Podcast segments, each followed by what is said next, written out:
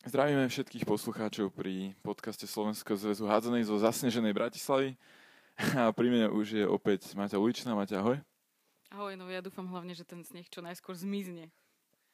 A ideme si teda opäť hodnotiť dianie uplynulého víkendu, alebo respektíve celého týždňa v hádzanej. No a opäť toho bolo naozaj veľa.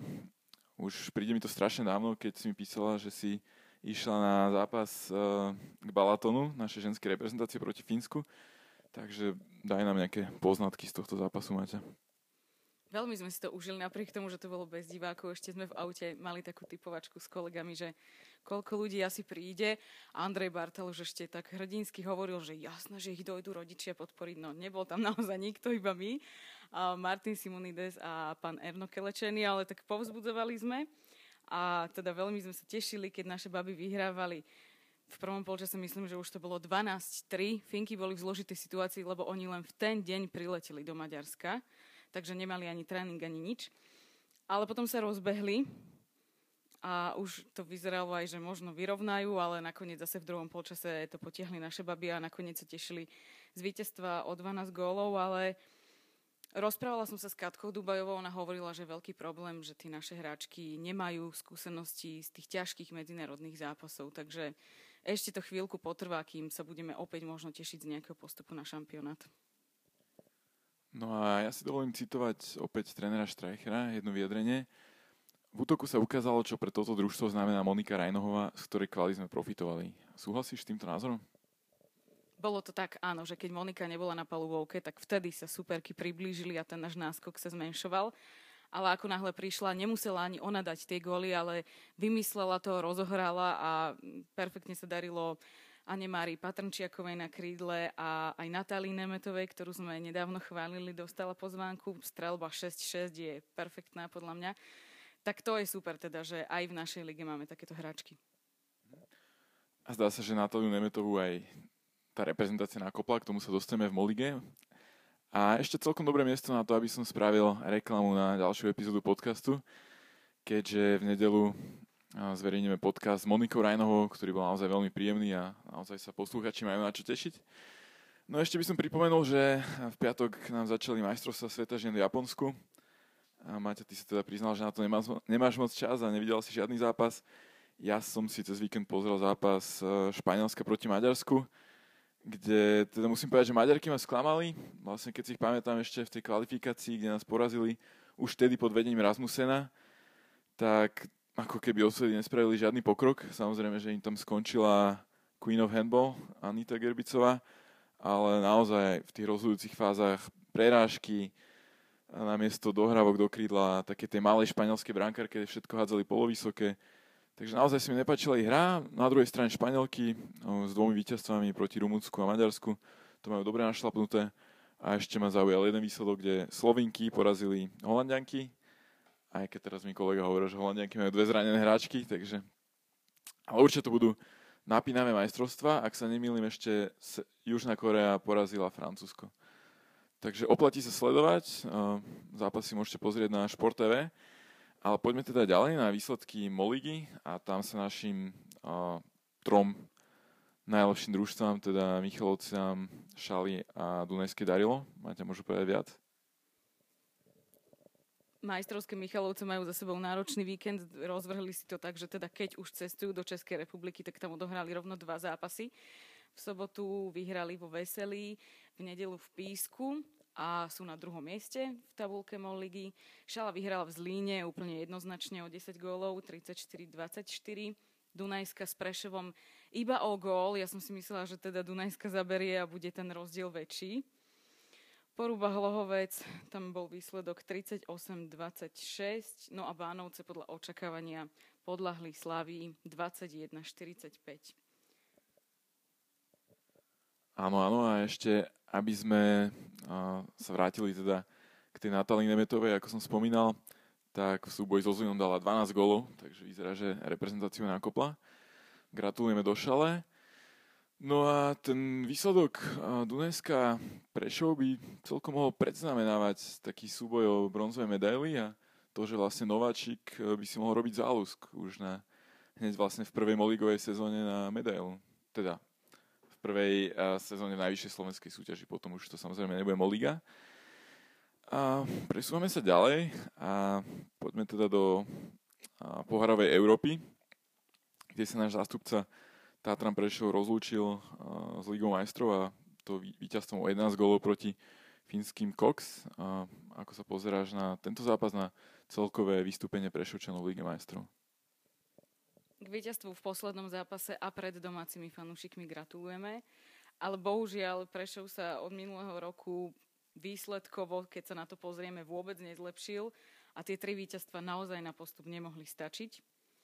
Čo je ešte horšie, možno, že teda bola to rozlúčka s Ligou majstrov na zrejme dlhší čas, keďže sa tá súťaž celá ide meniť a uvidíme teda, ako to bude od novej sezóny, ale to postavenie Prešovčanov v rankingu nebude vysoké a asi teda už s tými najlepšími týmami Európy hrať nebudú, čo je obrovská škoda.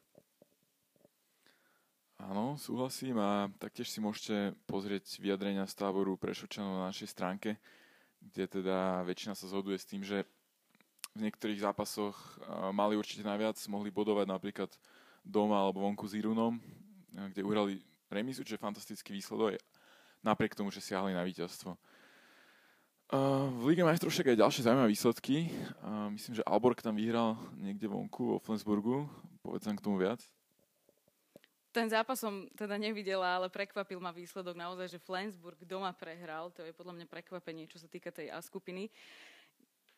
Vlastne v prvom polčase tam bol stav 8-8. Olborg uh, išiel do vedenia o gól a ten náskok už nestratil. Flensburgu určite chýba Rasmus Lauge Schmidt, ktorý je vo Vespreme, tam je zase platným hráčom, takže takúto stratu zrejme ešte nedokázali vo Flensburgu nahradiť.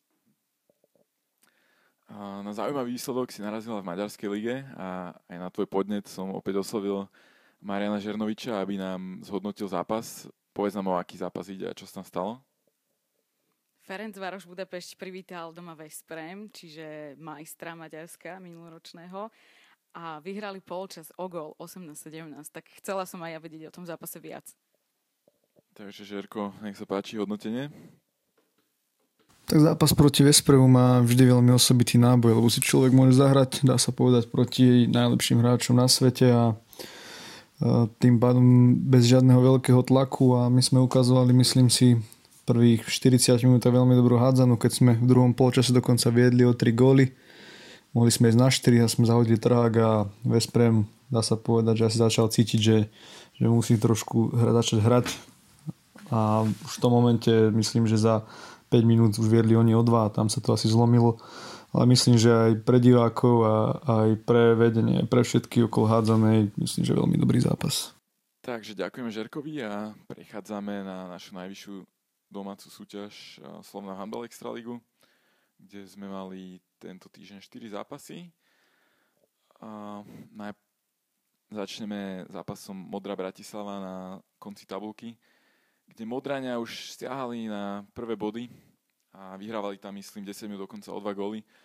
Napriek tomu to však neudržali a posledných 10 minút dali jeden gól a EŠKP Bratislava si vezie dva dôležité body, ktoré ich v tabulke posúvajú na 8 miesto, ale zo stratou jeden bod na vlastne postupové 6. miesto do tej prvej šestky. Takže tam to naozaj ešte bude tuhý boj medzi Bratislavou, Topočanmi a Zámkami. Zámky prvý zápas pod vedením staronového trénera Petra Sporného nastúpili, dá sa povedať, proti také tej slabšej zostave, budem úprimný, Prešovčanov, ktorí teda tie hviezdy oddychovali po tom zápase Ligy majstrov. A možno, že mm, čakali zámčania, že by si z tohto zápasu mohli odniesť niečo viac, ale dá sa povedať, že Prešovčania si vypracovali už v prvom polčase 5 gólový náskok, ktorý si udržali až do konca a ešte ho zveladili na 6 gólov. Ale zámky teraz čaká modrá a je v Extralíge aj v pohári, takže určite si budú chcieť pripísať dve víťazstva. No a potom tu bol veľmi zaujímavý zápas, vlastne sa povedať šláger kola, súboj o druhé miesto Považskej proti Košiciam a tam si pozrel koniec zápasu tým, Maťa, takže skús troška zhodnotiť. Skončil sa výsledkom, teda víťazstvom Považskej Bystrice o jediný gól, aj keď mohli vyhrať aj Košice. Ja som teda verila, že to dokážu. Nestalo sa. Ten druhý polčas už naozaj Košice len doťahovali. Považská si viackrát vypracovala dvoj alebo trojgólový náskok a viac teda Košice nedovolili a vždy stihli zareagovať. Mali skvelého, Považská mala skvelého Kovačina v bráne, ktorý dokonca vychytal sedmičku Paťa Hruščáka. No a škoda niektorých chýb v rozohrávke a boli tam také zbytočné straty lopty, ktoré keby neprišli a z nich by bol ten gól, tak možno by Košice teda dokázali aj vyhrať v Považskej. Tak to teda opustili druhé miesto v tabulke, sú tretí, ale stále aj tretie miesto je na Nováčika a podľa mňa skvelé. No a zámerne sme si vlastne ten prvý zápas, ktorý sa hral v tomto kole, nechali na konci, pretože sme tu mali famózny 16-gólový koncert Lukáša Pechyho, Všetky góly si môžete pozrieť na našom Facebooku a Instagrame ako highlight call a zároveň za Lukáša Pechyho nechceme teda mu robiť reklamu, ale ho môžete za neho hlasovať aj v ankete o hráča 12. kola Slovna v Handball Extraligy. No a raz sme tu už 16-gólový koncert spomínali, aj keď to bolo v Lige majstrov, bol to Gabor Časar. Teraz sa to stalo v našej lige a Maťa, ty si hovoril, že máš o Lukášovi aj nejaké zákulisné informácie, takže kľudne prezrať našim poslucháčom presne som si na to teda spomenula a pamätáš si, ja som vtedy povedala vetu, že toto by som raz chcela vidieť aj v našej lige, tak prešlo iba pár týždňov a dokázal to Lukáš Pechy. Navyše dal 16 gólov a všetky boli z hry, žiadne zo sedmičky, nepomáhal si. Gratulujeme naozaj k tomuto výsledku a výkonu individuálnemu. Áno, my máme s Lukášom spoločných kamarátov. Budem ich aj menovať, lebo som si istá, že toto budú počúvať. Takže je to Patrik Mitas a Andrej Zvolenský. A oni mi už v priebehu sezóny sa ma tak pýtali, že no čo, ty hádzanárska odborníčka, že vieš, kto je najlepší strelec našej ligy? No ale ja tieto individuálne štatistiky naozaj nesledujem, keďže sa môžu meniť po každom kole, pozerám si vždy iba tabulku. Tak som teda za hambene odpovedala, že nie, neviem. No tak samozrejme hamba, povedali mi, že Lukáš Pechy. Tak som si pozerala, že dobre, fajn, darí sa mu, mladý chalan a tak v Hlohovci. No a teraz, keď dal týchto 16 gólov, tak bol na neho veľmi hrdý a začali mi teda rozprávať, že on tieto športové gény zdedil po svojom tatkovi a že v mladosti hrával veľmi, no v mladosti stále mladý, má 22, ale v tom školskom veku a ešte rannom hrával výborne futbal za Modránku. Ešte vlastne do minulej sezóny hrával a v predminulej patril medzi najlepších strelcov s 25 gólmi v tej oblastnej súťaži. A dokonca okrem futbalu ešte aj tenis hrával. Takže verím, že z neho vyrastie veľký hráč, ktorý nebude dlho v Extralige, ale mohol by sa posunúť ešte niekde ďalej. Bolo by to úžasné. A keďže ja som s Lukášom chvíľu hrával v Hlohovci, istú časť sezóny, tak tie futbalové kvality môžem naozaj potvrdiť. Naozaj dobrý futbalista aj v predzápasových futbalíkoch. A taktiež ľudské kvality, veľmi skromný chlapec, ktorý na sebe pracuje a keď som aj požiadal hlasovku do tohto podcastu a aby sa vyjadril aj k tomu, že si ho všimol reprezentačný tréner Peter Kukučka, tak teraz budem troška prezrádzať z našej konverzácie, ale jeho reakcia bola taká, že no, je to trápne, však to len kvôli tým komentárom na Facebooku ma tam dal Kukučka. Lenže ja som mu napísal, že jednak reprezentačný tréner na Facebooku vôbec nie a ten článok, ktorý bol robený uh, s Kukom, teda o tom, o tej nominácii a tam, kde sa aj vyjadril, že na ľavé krídlo možno vyskúšame aj Pechyho, tak ten bol robený ešte predtým, ako všetci fanúšikovia začali na Facebooku písať, že prečo tam nie je najlepší strelec Extraligy. Takže uh, Lukáš mi nakoniec zahral hlasovku a poďme si vypočuť, čo teda povedal k jeho výkonu a k jeho uh, uvidíme, či uh, budúcej pozvánke do slovenskej reprezentácie. Tak zápas to vôbec nebol jednoduchý. Topolčani hrali veľmi dobre po väčšinu zápasu to bolo vyrovnané, našťastie v poslednej 15 minútovke sa nám podarilo zlepšenou hrou obrane odskočiť súperovi a už sme to nepustili. V závere nás bránke podržal aj skvelými zákroky Miško Kosák a sme veľmi radi, že sme dokázali zvíťaziť, pretože bol to pre nás veľmi dôležitý zápas. Samozrejme, góly potešia, ale to v prvom rade to bola zásluha celého týmu a nášho herného prejavu, ktorý hráme. A to, že si ma všimol reprezentačný tréner, ma veľmi teší, som rád, ale snažím sa na to nemyslieť dôležité vyhrávať zápasy a udržať sa na štvrtom mieste v tabulke. Tak a, a týmto vyjadrením Lukáša Pechyho sa vlastne aj výborne premostíme k nominácii mužskej reprezentácii, ktorá bola zverejnená minulý týždeň a ktorá vyvoláva dosť veľký ohlas na Facebooku. Ja osobne sa musím priznať, že mne sa táto nominácia naozaj veľmi páči a prvýkrát, odkedy tam je Peter Kukučka, tak som zacítil aj takú nádej pred 2022, že by tie domáce majstrovstvá naozaj mohli dopadnúť dobre a Uh, úprimne možno ešte Všetky posty sú veľmi dobre vyskladané, možno s tým ľavým krídlom by sa tam ešte dalo vyhrať ako náhrada za Martina Stranovského. A taktiež dlhodobá mm, naša achilová peta našej reprezentácie, práva spojka.